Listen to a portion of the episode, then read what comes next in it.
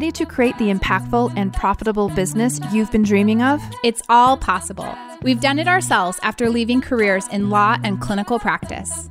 Like many other professional women, we wanted the freedom and flexibility to live life on our own terms, and we felt the pull to be more present to our growing families. But we still felt drawn to contribute, to build, and to create. For us, that looked like founding software companies, but for you, that may look different. Our mission is to help other ambitious women build and grow businesses on the internet. Starting up online can be overwhelming and isolating, but it doesn't need to be. Join us for honest conversations about what it really means to grow an online business that aligns with your values and adds something meaningful to the world. I'm Sandy Connery. And I'm Jenny Barcelos, and this is the Soulful MBA Podcast. Today's podcast is brought to you by Audible. We love audiobooks, and we suspect that you do too.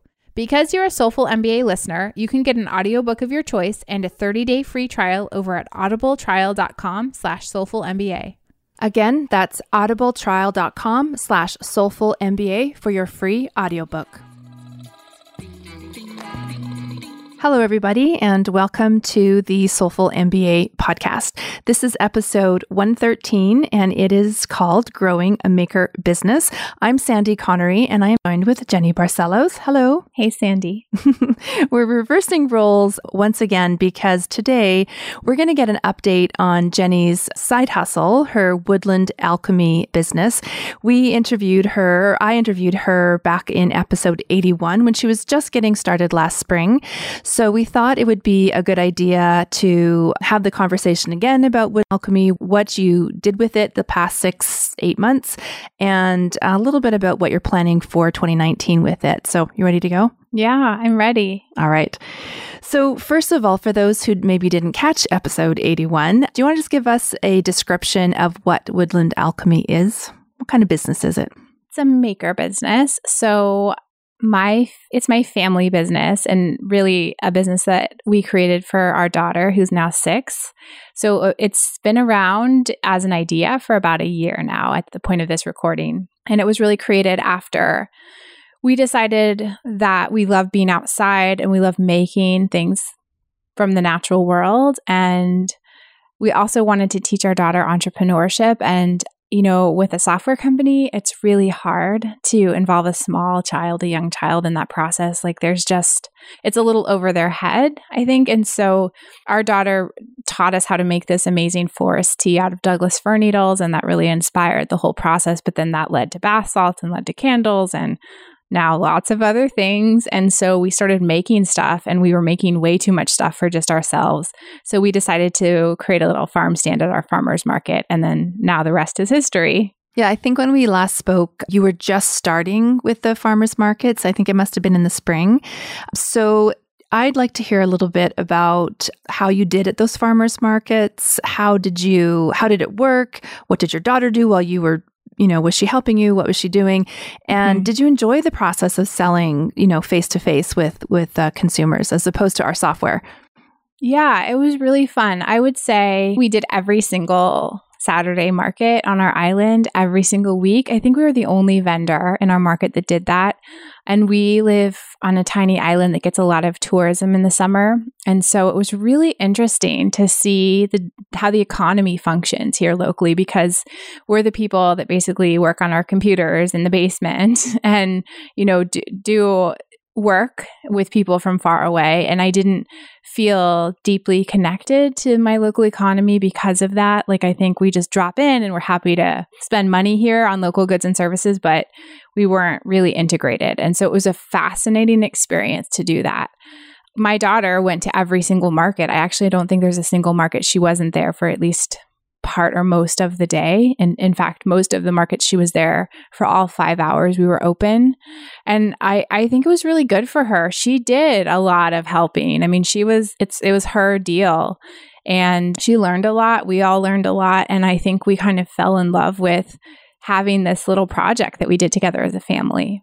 And can you tell us about inventory? That's sort of an open leading question, but I just want to hear yeah. about like I know you started with a couple SKUs and then it kind of got bigger and I just want to hear yeah. your thoughts around how you handle inventory. Yeah. Yeah. I've so I've learned a lot already in just, you know, the first year of this business. Certainly I had never had any sort of physical product business. I had a jewelry site on Etsy when I was in law school um, and sold jewelry, but it was really small scale. And so even if you're sort of larger scale with jewelry, it's small, right? It doesn't take up very much room, like beads and little pieces of string and metal. And this business is really different. So it was a shock to the system to get like crates of glass jars and like boxes of wax so heavy that I couldn't lift them, constantly arriving on the doorstep week after week after week after week. So, yeah, so we got really excited. So, after we, I think, had some initial success, we're like, oh, let's just reinvest everything in this business. You know, we didn't spend a whole lot to get started. The biggest expense that we had was buying a copper still from Portugal, which is amazing and was handmade. And then we ended up, of course, over the course of the summer, buying two more stills. Wait, I didn't know that. You have three stills now? Yeah, we have three stills. The big ones? No, no, we have one oh. big one and then two small okay. ones. So we have a glass, we have a smaller glass one that lo- looks like a chemistry, like a really gorgeous chemistry set. And then we have a small copper still as well. And so those are to do test batches, but also to have on display at different shows and markets so people can see it. Mm-hmm. And can you just give us an example of some of the stuff you do yeah, so we distill a lot of evergreen trees. So we do Douglas fir, Western red cedar. We did a lot of wild roses. There's a great rose that grows up here called the Nootka rose. And so in the spring, we did wild rose petals. And then in the fall, we did wild rose hips. We've also worked with local organic farms to grow crops, for lack of a better word for us. So we did a huge run of Tulsi holy basil, and then also another really big run of lemon balm. And we use lemon balm in one of our pillow sprays that we make. Okay. And sorry, I interrupted your thoughts on inventory. So, just what you've learned about how to handle inventory? Yeah. I mean, so I have a lot of metal shelves. you can't even see them all, Sandy, but that what should be the master bedroom is basically a warehouse of like industrial metal shelving in my house. And so we grew kind of fast and we, because we were constantly reinvesting in the business and we built up a lot of SKUs kind of fast. And then we, we saw what sold and what didn't sell. And so then we stopped doing what wasn't selling as well in order to focus on what did sell. But in the process, we ended up with some like jars that are too big or vials that are too small. So we have all kinds of stuff now. Yeah, I remember there were so many conversations about just like you're just exasperated by like the jars and the boxes and the stuff that's just mm-hmm. surrounding mm-hmm. you and there's like so much chaos and it is really hard for you to to work and to focus on the podcast or, or yes. NamaStream because you're just like sitting amongst boxes and it's just, you oh know, the God. feeling is it's traumatizing. Yeah. So, I mean, it's better now. So, I think I'm okay and we have like the proper storage and there were periods where we'd order a bunch of stuff, right? A bunch of I don't even want to call it inventory. It's basically like raw materials, right? And so right now we don't have a ton of raw materials because we we made a lot of product in the fall and so now I have finished product and so it's all sort of stored nicely and grouped and I can handle that. But when it was like giant boxes of, you know, like 500 candle jars coming in a day, you're like, it's like six giant crates as big as me that come to bring 500 candle jars. And so that's totally overwhelming to bring into your house and then have to unpack and find somewhere to put it. Oh my God. Yeah, it's really stressful. So, actually. with the markets that you did, I know that you got some exposure to other stores on the mainland in Seattle area mm-hmm. and so mm-hmm. on. So, talk to us about what that felt like to get recognition and those first wholesale orders that came in that you just didn't even expect. Yeah, I mean, I didn't expect it at all right? So we didn't really go looking for wholesale. There's one place that I sort of casually was in a shop and I mentioned like, "Oh, hey, how do you how does your wholesale process work?" And then they ended up buying a pretty big order from us because we started a conversation and I brought back I brought back samples to show them. But for the most part, we've just been approached. Like we get approached pretty frequently, I think, because we're in a tourist destination and we are only open, you know, five hours a week in the summer on Saturdays. But people from all over the world come to where I live and then they take the, they buy product and they take it home or they bring it home for gifts. And then people end up ordering online or you know, their friend has a boutique or whatever. So we're actually in eight stores. I need to update our website. We're in eight stores right now, but I have wholesale inquiries like sitting in our inbox from others that I need to deal with this week. And Jenny, what's a line sheet? Oh my God, I had to figure that out. So, yeah, so those are the kinds of things, right, that you have to figure out. Like, I asked you because I was like, somebody's asking for this. What does that mean, Sandy? Because you have a background in retail, right? And I was like, I, yeah. And, and when somebody told me, like, what, what was it? The terms. Yeah, like just all the different words that people use in yeah in sort of like wholesale retail environments. Like I've never worked in a store, and so I don't have any like any insight into how how any of this works. So I just would sort of like pretend I understood people, and then that only got me so far. And then finally, I'd be like, "Look, we're really new at this. This is my kid's business. Like I I just need you to explain what you're saying to me." So I've I've come a far long way. I think it's so funny when like you just brought me like crashing into my past with line sheets because I'd have drawers full of line sheets for each season, and you know, and and for those of the, you that don't know, a line sheet is just the wholesalers like the distributor or the, the the salesperson they have a sheet of all of their inventory. So for me it was footwear and they'd have little pictures of shoes and it would have all the colors listed and then you could you know what widths and sizes it came in and then you would order off those line sheets but you had a list of all the inventory. So jenny's like i gotta make a line sheet. I don't know what a line sheet is. Every everyone keeps everyone keeps asking about it. Uh, yeah and i found an online class that taught me how to do it. Oh yeah that's right that's right. I forgot about that with a Canva template and it was awesome. And so, yeah, I have pictures of all of the things that we sell wholesale. And then I say what the suggested retail price is. And then I say what the wholesale price is and what the minimum wholesale order is. Yeah. And that's basically what it is. So it's helpful because I don't have to answer over email a bunch of questions back and mm-hmm. forth about those, yeah. you know, those things. So so I want to know more about like this. I know part of in the beginning, part of the love of of Woodland Alchemy was the creation for you, like mm-hmm. creating mm-hmm. new products or thinking of putting fennel in a lip butter or whatever it may be, or creating new teas and and you know using rose hip to make hydrosols and so on. But doing that, you know, trying different things and making new things also expands your inventory. And I know that that from a, my retail past, that can just kill a business really fast. So how do you balance like creating new things and trying new things without, you know, increasing your SKUs? Well, so I think what we've started to do is to have limited edition products. And that makes sense because what we make is from plants. And even though we have evergreen trees always available, the trees shift during the seasons, right? And so sometimes the product that comes out of the, our stills is really different to, based on the season anyway where the tree is and how old the tree is. There's a lot of factors like how high up the branches are. So what we're what we started to do in the fall was to have limited editions and so for example our tulsi hydrosol is one of my favorite products and it's to me the most clarifying skin soothing facial toner and that I've ever tried and it's a single ingredient but I had to work with an organic farm to grow tulsi for me and I only ordered so many pounds of the plant. And i had i had the i got the plant the day after it was harvested right? And then it was like multiple overnights of like nonstop running the still one weekend that we did. Mostly my husband did that. And so there's only so much tulsi hydrosol to use to make toner right? And so that's a limited edition thing. And so i have to tell the farm i work with in march how much tulsi i want them to grow for me. And then i'm going to get it sometime in august and that's the way it works. And so, yeah, like there's a huge period of the year where that's not available. And so I think that realizing that that's sort of at the the core of our business, of this business, there are things that we always can have, like our candles, but basically everything else is very much limited, a limited run.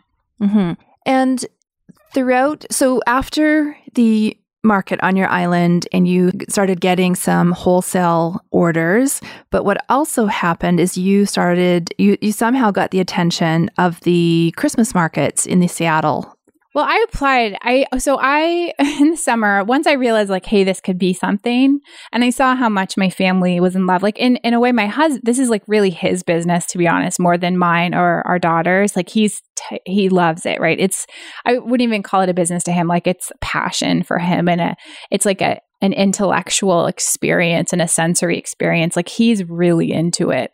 And so I just realized like, hey, this is there's there maybe are legs to this thing and the way we we work is different than anyone else I've ever seen that like what if we try to take this beyond our little island and so I applied for I don't know like 18 shows and then I was like, maybe we'll get into one or two. And then we got into like 17, you know?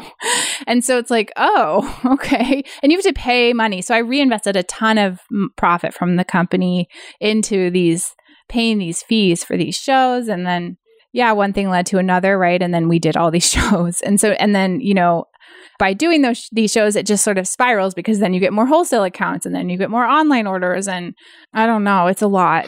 and what did it mean to you personally to get into the Renegade show? Oh my god. That meant a lot to me. That's like one of the crowning achievements of my personal life. Well, it's just like as someone who appreciates artists and makers and someone who has loved being as like a participant in those spaces forever. I was an early adopter to Etsy. So, I mean, just like I think I ordered the first thing, my first Etsy purchase in like 2006. Like I was super early adopter to Etsy. It was 2006 or 2007.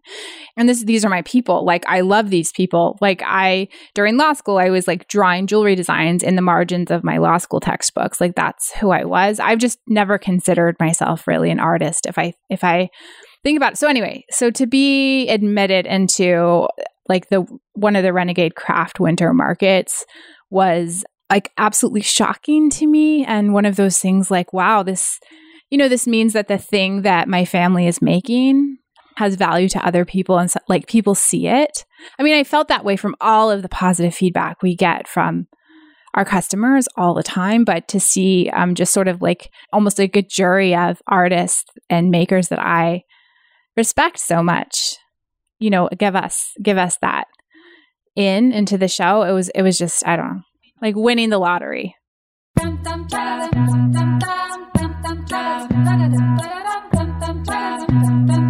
this podcast is brought to you by the NamaStream software platform. NamaStream is an easy to use platform that helps you build and sell your own courses, memberships, and live stream programs. Go from idea to open for business in just minutes. You can learn more at namastream.com.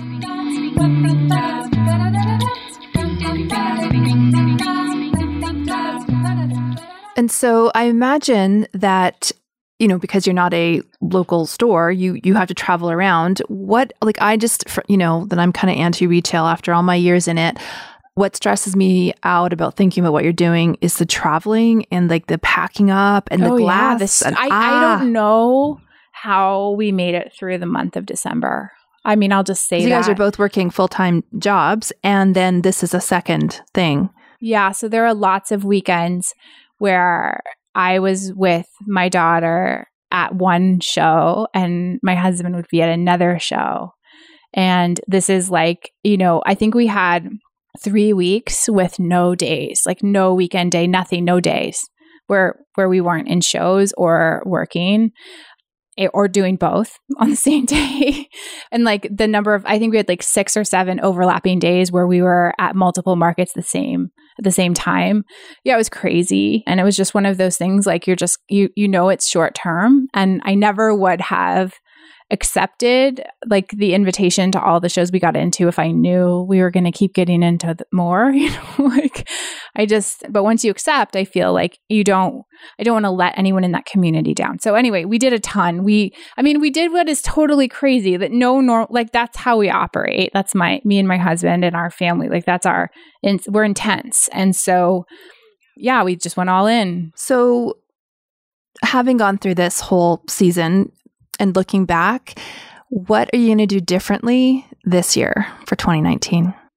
Yeah, so I am scaling back on the business. I mean, to me, I am like the creative director of it. I sort of come up with the formulations and the ideas and the packaging and and I do like I place the orders for all the raw materials and I have all of that in a system at this point.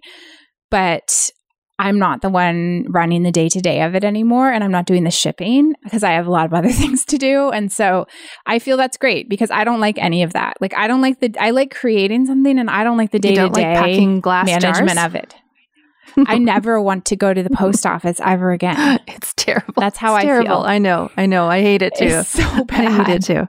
and and I don't I'm not good at it. Like I'm not good at packaging things and making them pretty and Mhm. not break. Like so I shouldn't do that. And so I mean we sort of decided like you know this thing goes in one of two ways. Either our family opens a shop and owns a shop or we just have a good time like we did last summer at our markets and it's a weekend, it's a hobby and which is maybe fine too. So that's probably what we're leaning towards and this whole like traveling saleswoman thing is not going to fly Yeah. for me. Like I'm glad I did it and it was it was ridiculous like for the other responsibilities I have in my life and the fact that like I drag my kid to art shows all weekend like they're like 10 hour days. It's exhausting. you yeah. know, where I'm like Yeah. selling a can selling candles all like why am I doing this?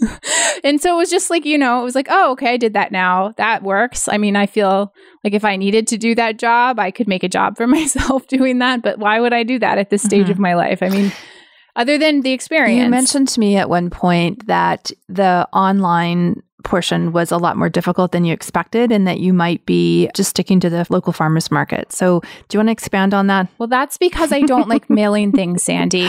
So if like maybe I will have posted something on my Instagram before this airs, probably not, but I haven't posted anything in maybe like 5 weeks on Instagram because every time I post something people place online orders. And that's Yeah. like I don't want that to happen, so I don't post on It's just- Instagram. so that's a problem, right? So it's it's not that I mean it's hard because the logistics of it are hard. Like this is not my full-time thing, right? So I don't have like a stock room with all kinds of sizes of boxes. So if somebody orders one candle, it's fine. But if they order three, I don't have a box that that's going to work with. So I've got to go find a box somewhere. Then I got to like, yeah, yeah. you know, I don't Yeah. want to do that. You can't pay me enough money for me to want to have to go Yeah. find a box for Yeah. three and candles. then, and then that's how you feel. have to invest in all the packing materials and it's just yeah. It's terrible. Yeah. And, you know, wholesale, I don't mind because most of our wholesale accounts, my husband can drive to. And so he just does the drop offs like anywhere basically in our state. But then we do have. We do have wholesale accounts all over the United States. Like some of them are really far away. Those ones are really hard. It's like a whole day to pack the order. So it's like, okay, there's your Saturday or your Sunday. But it, I mean, they're financially lucrative enough that you're like, okay, well, I'm going to pack this box all day, but then I'm going to make this like wad of cash. So it's, it's like Mhm. it feels fair versus like a regular internet order. Like people who order things on the internet, first of all, expect not to have to pay for shipping and they expect to have two day shipping because of Right. Amazon, right? And so for me to mail somebody two candles, it's like, tw- it costs me like $20.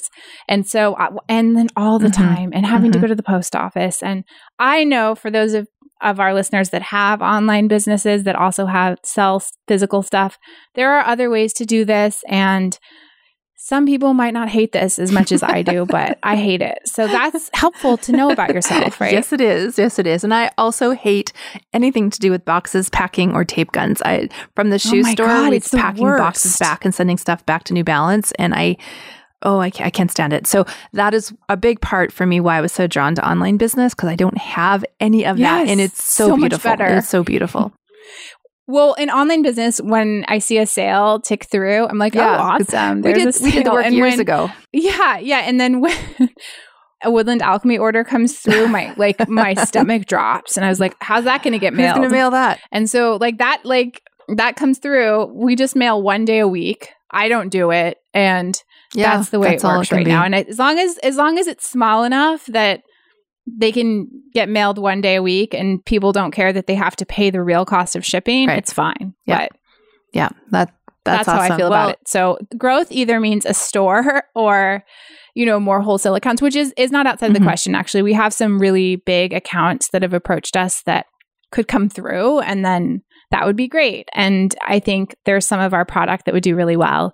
There's two grocery stores. I mean, there's you know there's places that that are big that could take a lot of product, and that would be great. But I don't want to sell like one off, Yeah. send one off. yeah things no it's it's it's good to know what your strengths are and what the best way to operate is and just focus on that and not everyone if you know if you have a maker business it doesn't mean you have to sell on etsy or sell online or use shopify or whatever it just doesn't so No, especially if you're like me and you make the things that you want to buy, and everything I make is in glass and everything is heavy Yeah. and breakable. I mean, it's like large sizes of glass jars and bottles, right? And so I love our product, and it's the most joyful thing on a Saturday market to be with my family and to be selling a bag of, you know, oil and hydrosol and candles to, to a family that or a person that is in love with the product and have that exchange in person. It's like my favorite hobby in the Right. whole world. And it feels really good. But it's because I can just hand and the it to them. transaction is over. they have to and figure out how to not going to be home. returns And or anything like that. Yeah. Yeah, that's great. Yeah. Well, I just want to say congratulations on a very successful season. I think what you guys have done is amazing. It's beautiful, the branding, the product.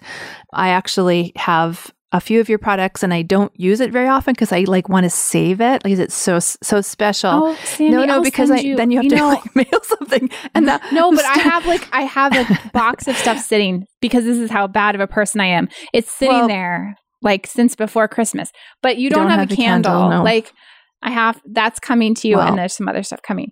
But yeah, I mean it yeah. So and if any of our listeners no if buying you want to order after this, something, you can order something. It's fine. just It'll have to wait mailed to and you. you will have to pay for shipping. I'm just yeah, you which just is have to pay for shipping because it costs a lot. Because like the Yeah. real transaction, right? Because the reason you don't have to pay on Amazon is because those costs are Amazon broke us for the, how And- we view the world. So, Yeah. all right. Well, thank you, Jenny. And we may do this again because I believe there may be some changes coming this summer and we'll want to discuss those. So maybe the, the fall we'll do part three. So let's do Joy and Hustle. I believe you have the joy. Yes. So the joy is actually, Oh, yeah. I couldn't Christmas remember what it was for a second. Right, right, right. and it's an apron, like smock. I don't even know what you call it. It's a linen smock that you can wear both ways, like reversible. You can wear it sort of to make it look like an apron in the front or like this crisscross smocky thing in the front. It's the most amazing, beautiful piece of linen. It's so practical, especially because I make stuff and I'm constantly drawing and coloring and painting with my daughter. And it's great for cooking and just like being like taking the axe outside. I didn't tell you this, I don't think, Sandy, but I got my husband a Oh, Japanese machete Mhm. For Christmas. And so like I can go out with like the Japanese machete and cut down the weeds. Oh, my God. smock. I've got like the whole wild, Mhm. you know, rural island thing Does going it on. fit in the So pockets? And the pockets are really big. Does the pockets are huge and amazing. I can put anything in them. It's just the most useful, practical thing. Like women's clothing historically doesn't have pockets or ha- has like little tiny, ridiculous Mhm. pockets, right? And so this is just a useful thing. Yeah. So, And so I just want to mention that I purchased that at a at a local boutique here. They call themselves a sustainable boutique and it's made by a woman who designs the clothes and has them actually made here in Calgary. The company or the store is called Piece on Peace, P I E C E on P E A C E. I don't know if they ship online. I think they're probably very much in the same boat as you. It's like it's just too much work to ship one linen smock, but you could certainly contact them and find out. But all of their stuff is beautiful in that store. I love that store. anyone will do anything for a price. so if you want the smock badly enough, I'm sure there's a price that you can pay and have it That's shipped right. to you. okay, and for the hustle, you actually found this. So it is yeah, we I were just we were on it. here for a while. So the site is masterclass.com. We've mentioned it I think in the past. You can learn all these amazing skills from masters. So the one that we want to tell you about today is a documentary filmmaking class taught by Ken Burns. So I think you know, Jenny, you were saying that even though a lot of our teachers, a lot of our, our clients are yoga teachers or filming movement practice, we thought it would be really helpful to kind of get out of that thinking and look at filming in a different way. Not that you need to be, you know, have documentary filmmaking skills to teach on NamaStream, but it's good just to sort of expand and just think about different ways of doing things, right? Well, yeah, and for intro videos or pitch videos or any kind of video based ads that you're going to want to be creating in the future, Ken Burns goes over storytelling in this class. And I think that every single one of us could use training in how to tell our story a little bit better. There's also great modules and lessons on music, how to and the power of music and how to incorporate it and add layers of narrative depth into what you're doing and then also editing. So how to really hone in on that raw footage. I mean, you're not going to do this for like your daily yoga class video, but if you're making any kind of marketing content, I think this is really helpful. And I just want to encourage everyone in any profession that's listening to really think outside of the box in order to grow in your field, right? And so you're not just going to learn from the people who are doing the same thing as you. Like the real growth and innovation happens when you go into a totally different sphere of professional influence and then you take nuggets of wisdom and you apply them to your field, right? And so this is a really good example for those of you who are creating video based content to have some fabulous inspiration from maybe the best documentary filmmaker that's ever lived. And if that's not your thing, you can learn tennis from Serena Williams or cooking from Gordon Ramsay or learn conservation oh by Dr. Jane Goodall. Jane like Goodall. it's just I know, this I know, this site and or Carlos Santana. Like it's just amazing the people that they got. And I was saying before we started recording that this is like the definition of success, I think, is if you get invited to by this site to teach a masterclass on something. It's it's amazing. So Yeah. I'm sitting here scrolling. I'm going to close it now. Yeah, but but have a look at I mean a lot of you listening I know are doing video based work and so have a look at this, see if it suits you. If it does, it looks like it would be well worth the $90, which is a lot, but this is like real deal professional mentoring and something. So, okay. Well, thanks folks. Thank you Sandy for Yeah, chatting with me about Woodland Alchemy. And No I really do mean it. If you do want to order something, we put our hearts into it and I'll happily send it to you, especially if I recognize your name in some way. so just know that I'm complaining because we're recording this podcast at night. And if we were recording this in the morning, I probably wouldn't be as whiny about the mail. No problem. I understand. Okay. Thank you, everyone, for listening, and we will talk to you next week. Thank you.